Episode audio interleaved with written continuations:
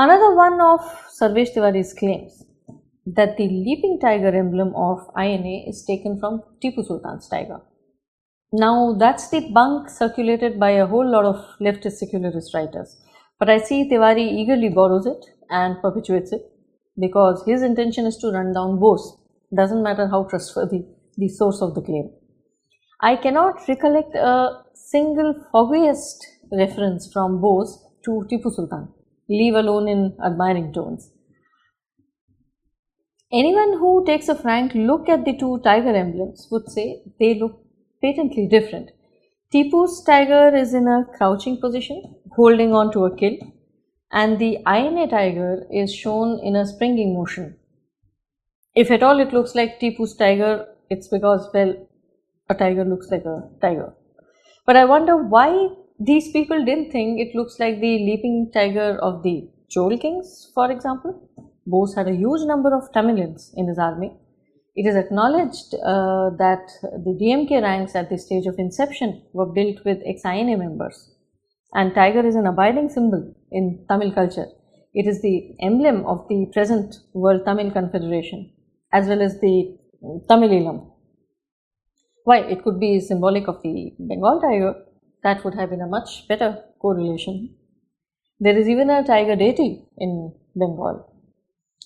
Anyways, the tiger emblem of INA comes from the emblem of the Indische Legion, which in turn was adopted owing to a simple association with India itself. It was known as Tiger Legion by the Germans, which means Tiger Legion. The name derives in fact from a German wartime operation consisting of a wide network of undercover agencies working in Afghanistan and uh, India border in 1940 till 1942 which went by the code name Operation Tiger or Unternehmen Tiger meaning Operation Tiger which was meant to plant saboteurs targeting British bases a network of spies and subversionists, and to arm tribal groups and incite rebellion against British establishments. The ops were meant to be spread in India and included the German foreign Office's contact with Subhash Bose, which incidentally they kept secret uh, from the Italians.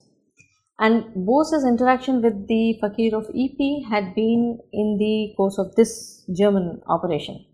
It was a prelude to the eastward thrust of the Germans, which came to be concretized later as Operation Barbarossa, with the longer term end of taking over Russia and then moving via Afghanistan towards the Indian frontier to make an end of the British Empire, in Hitler's words.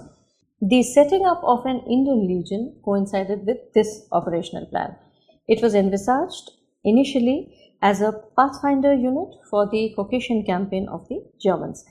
This was in the original plan that Subhash Bose discussed with Walter Harbich. About a hundred Indians had already been trained for special operations under the scheme, which after the meeting got converted into a regular armed infantry unit.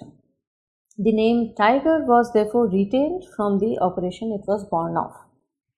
Incidentally, in this operation, it was a Hindu by name Bhagat Ram Talwar working as a double agent for the British who constantly did Bose in and almost succeeded in having him assassinated. Bose's confidant in Kabul, Rehmat Khan, who bore messages from him to a Forward Bloc and his brother in India also had the nickname Tiger. He was part of an information network run by Bose known as Organization Mazzotta or Stab Mazzotta in the German papers, in consonance with the German operations. The password for Bose's agents for this operation was Bengal Tiger. So that's where your springing tiger of INA comes from, not from Tipu Sultan. Mm -mm. Incidentally, Alexander Werth who, along with Adam von Trott, had been appointed by the German Foreign Office to constantly be at Bose's side, calls Bose the Tiger Indiens, the Tiger of India, in Bose's biography authored by him. Tipu Sultan. मतलब कुछ भी